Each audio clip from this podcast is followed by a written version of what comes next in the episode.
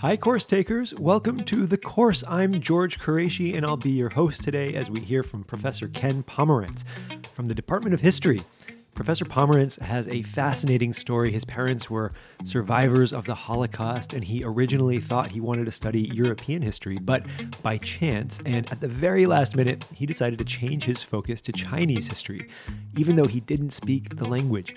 We'll get into all of that, as well as his career path and how he ended up in his position today at the University of Chicago. Welcome, Professor Pomeranz. Welcome to the course. I wonder if you could start by telling me what you do. I'm a professor of history and East Asian languages and civilizations at the University of Chicago, taught for over 20 years at University of California before I moved here in 2012.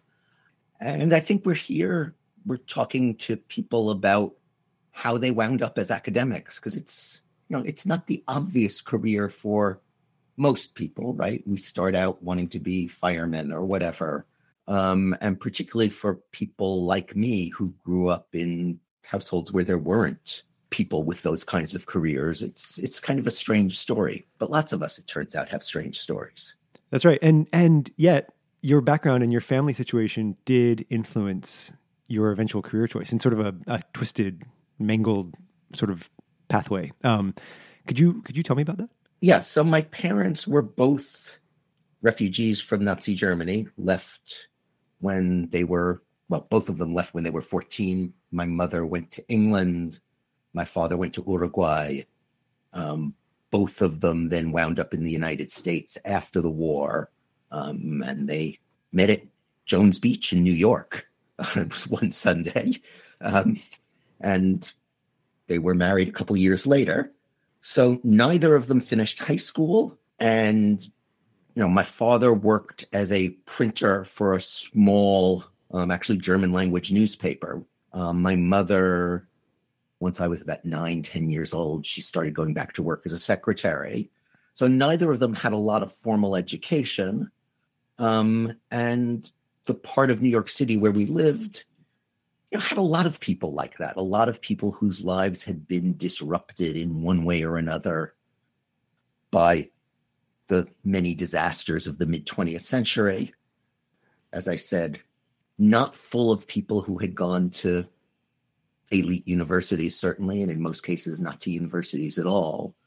But, you know, a subway ride from Manhattan and connected to a big world in all sorts of ways. And I think that sparked a lot of interest in in all sorts of things. I mean, I started out as a kid more interested in the sciences, but also had some inspiring teachers that made me think, yeah, you know, this is, I want to understand how the, the world kind of crashes through people's lives and reformulates them. I want to understand what the chances are for good collective decision making, which inevitably involves understanding how you got to where you are. And there are ways to do it. I guess once you settled on you know history as a field of study and i'd love to i'd love to just have you you know tell me briefly how how you came to that decision um, you were initially focusing on on Europe and, and Germany in particular. Yeah, that's right on both counts. So I settled on history. I mean, I was equally interested in the sciences when I was in high school. Um, and junior year of high school, there was a Saturday morning physics program at Columbia that I attended. And it was also full of kids who had a leg up on me. And it was pretty clear to me that, you know, I was perfectly fine at this but I wasn't outstanding. Then that following summer, I got into this summer program run by an organization called Telluride Association, which I had never heard of. In those days, when you took the PSAT tests, there was a little box you could check that said Telluride Association. The only thing I had ever heard of connected to Telluride was that I knew there was a, a ski town hmm. called Telluride in the Colorado mountains. I thought maybe it's some sort of, you know, fancy summer camp or something. I checked the box, what the heck? And it turned out that they ran these summer programs in the humanities at Cornell. And if you scored above a certain level on the standardized test, they sent you an application. I filled out the application, I got in. So, can I ask, would you have gotten that application if you had not ticked that box? No. I just, I'm just struck by all the contingencies in your life and like the the lives of the people you you are descended from that led you to this. yeah, no, no. this Con- contingency is a big theme. Um, and yet I continue to be the kind of historian who keeps looking for structure. um, but yeah, so I ticked the box. I filled out the application. They liked the application. I wound up going to the program, which was a program basically in political theory with two professors from Kenyon College. So 16 other high school kids from all around the country doing a program in literature. And we lived together, you know, the guys in one house, the women in another for six weeks. And the program changed my life. Um, partly just because it made me think not only was this really exciting, but I could do it. You know, and there were these people there who did come from the kinds of families where, you know, there was a professor in the family or there was a high, you know, very high powered professional of some other sort in the family. And I could keep up with them. And I then wound up going to college at Cornell because this same organization sponsored a kind of scholarship house. And then, because of that, and because of a particular group of inspiring teachers, um, I began to sort of focus on history, the kind of, I guess, natural thing for somebody like me, given where I'd come from and what my life had been like, was to think about, you know, modern European history as sort of the center of attention. That's what I did. I had learned some French in high school. I learned some German in college. Um, it seemed like the kind of inevitable path almost. Well, do you think it was, you know, you say that, but do you think it was an attempt to understand what had happened to your family? Oh, certainly that was part of it. Hmm. Yeah. Um, no question. And did it, did, do you think that helped? Did it work?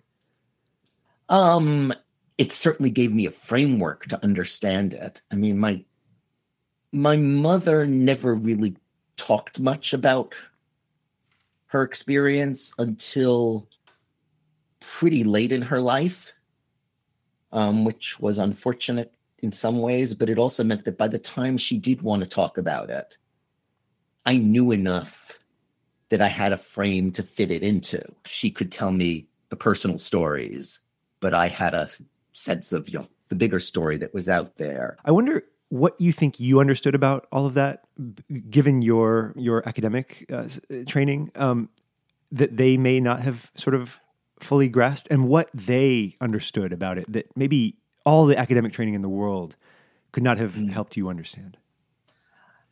You know, for my mother in particular, who lost both her parents, there was an, a kind of emotional need for an absolute black and white story that, you know, um, with everything else that had happened, right, with all the politics, etc., right? She was a 14 year old girl who got on a train because her parents thought it wasn't safe for her to stay in the country and never saw her parents again. Hmm. And I think there were ways in which, you know, some of the complicated, extremely difficult decisions certain people made that fall in between total resistance and total collaboration were hard for her to grapple with because for her the story was so totally black and white right?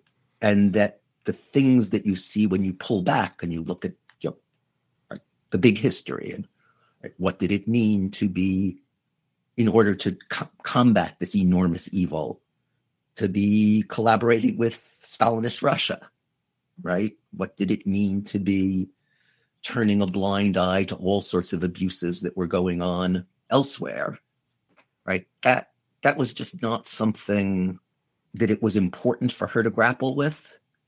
Those were things that it was important for me to grapple with as an American, and particularly as an American growing up in a post Vietnam generation. Um, so I think there were things of that sort that were hard for her in particular to think about. Can, can we can we move it along a little bit to sure. your current field of study, um, right? And and sort of how you arrived there. Um, it seems like quite a leap from the outside, but I, I imagine that there is some internal logic that makes sense to you. There's some internal logic, though maybe less than you'd think. So the other thing I did a lot of in college was courses related to U.S. foreign policy. And I think you can see the logic of that um, from what I've told you. And it also happened that Cornell had a really, really outstanding historian of U.S. foreign policy, a guy named Walter LaFeber, who was my undergraduate faculty advisor, and just really just an extraordinary guy in all sorts of ways. Um, anyway, my senior year, I wound up wanting to do a senior thesis that had something to do with how the US wound up in Vietnam. And as I did this, it occurred to me that, you know, part of what was missing in my education was that not only did I have no sense of Vietnam's own internal history, but I didn't have a sense of that for any society in Asia. And that, you know, given that Asia is two thirds of the world, this seemed like a big gap. And I looked around and there was both, I mean, here's contingency again. There was both a course in India with a professor who had a very good reputation and a course on Chinese history with a professor who had a really good reputation. Um, they were both upper level courses that were you were supposed to have prerequisites for it. I didn't have the prerequisites for either. But I decided, what the heck, I'll go talk to the professors. They might let me in. The professor teaching the India course said no. The professor teaching the China course said, yeah, you know, I'm not going to cut you any slack, but if you want to give it a try, go for it. And I wound up working really, really hard. And it was one of the most fascinating courses I'd ever taken. And as the term went on, I more and more started thinking, you know, you like this so much, you find it so interesting maybe this is what you should be studying. So it was a fall term course. It ended in December. And sometime in probably February, I went to see the professor in the course and said, you know, I have this crackpot idea that I think maybe I found what you were doing so interesting that I'd like to study China. And he sort of looked at me and he said, okay, here's a plan. I'm going to give you a list of 15 books if you read these books in the spring and summer outside the context of a course, when nobody's giving you a grade for it, it probably means you're genuinely interested. It would also get you at least a significant part of the way caught up on you know what you would have learned if you'd done an Asian studies concentration as an undergrad. And then just by luck, it turns out all the places that you've applied for grad school happen to have really good historians of China as well. So if you still feel that way in the fall, go knock on the person's door. And so I got to Yale um, with an application that said I wanted to do German and French history. Um, but I went and knocked on Jonathan Spence's door, um, who had actually been the advisor of Professor Cochran, the guy I studied with at Cornell, and told him the story. And he sort of looked at me and said, Well, you know, I teach one graduate course for which you don't need the language why don't you take that course? And if you seem to be mm-hmm. doing well enough in it, then we can have another conversation and maybe we can find some money for a summer scholarship so you could start cramming the language. And that's more or less what happened. And, you know, I'd always had a pretty strong interest both in economic development and in environment. And so, an awful lot of the work I've wound up doing as a historian of China has been either economic history or environmental history or some combination thereof. And so, that, of course, as it turns out, landed me in, you know, exactly the right place, right? Because there aren't that many changes bigger over the last few decades than what's happened in the Chinese economy and what's happening in the global environment partly because of the development of the Chinese economy. You studied under Jonathan Spence, who uh, you know mm-hmm. was was regarded as sort of I think a giant in that field, maybe the giant. You you you would know mm-hmm. better.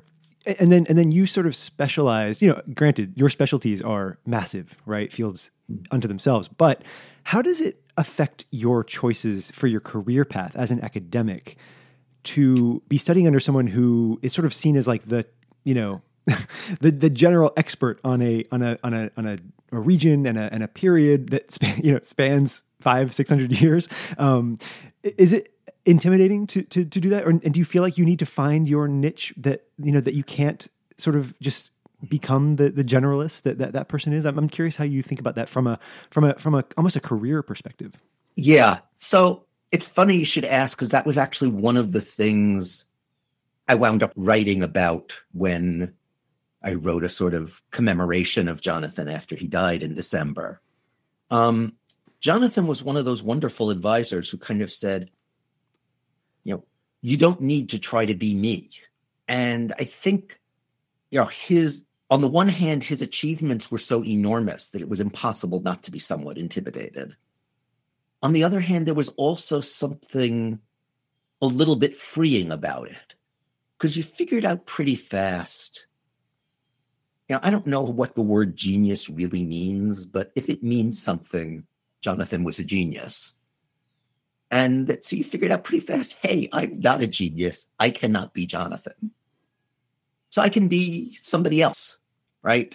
And so, you know, I think one of the things that's enormously to Jonathan's credit, if you go back and look at the list of his PhDs, is we just worked on all sorts of stuff. And he either genuinely was interested in it all or was really good at faking. I think he was genuinely interested in it all. Um, and we wound up doing stuff, you know, ranging from number crunching social and economic history to, you know, art and philosophy. And, you know, he wanted to make sure that you had a sense of how it fitted to a big picture. He didn't want you to just be obsessed with your little piece of the piece of the puzzle. But he was perfectly happy to let you pick your piece of the puzzle. I am um I'm just so fascinated by by all all this whole story, um, and so I'm going to try to rein in uh, my curiosity and fo- focus a little bit on I think the nuts and bolts of choosing a career in academia and and particularly you know your path at the University of Chicago. And one thing that that uh, you know sort of a, a, thread that emerged in some of the um, the questions we asked you ahead of this conversation mm-hmm. was I don't know if I would call it the trade offs between um, mm-hmm. you know a life in academia you know between sort of the freedom to pursue you know mm-hmm. just your curiosity and some of the peculiarities of actually making a living and you know yeah. living life. Yeah. I mean i guess what i'd start with is i think when undergraduates come to me saying they're thinking about a career in academia i think they and many times also their parents are nervous about the same things that i and my parents were nervous about which was basically the job market is terrible um, so there's this fear that either you're just never going to get a job or that you're going to get a job and it's going to pay so badly that you're going to be struggling your whole life.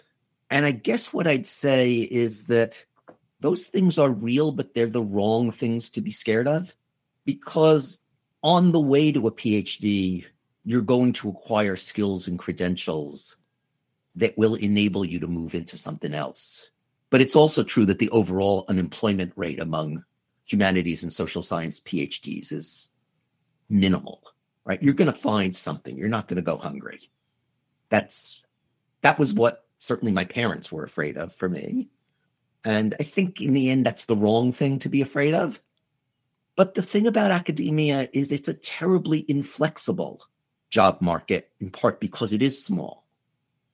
And you have to really think about how much you're willing to trade off the other things in your life. Would, would a way to describe it be choosing the type of freedom that you want in your life? Yeah, that's that's actually a good way to think about it, right? Uh-huh. So on a day-to-day basis, there's this enormous freedom as an academic and freedom that starts on day one, right? You don't have to wait until you're a partner in your firm or whatever. But you give up you give up an awful lot of control.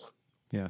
And the thing that I would emphasize, particularly to the sort of young person who's ambitious and self confident, is you give up that control no matter how good you are.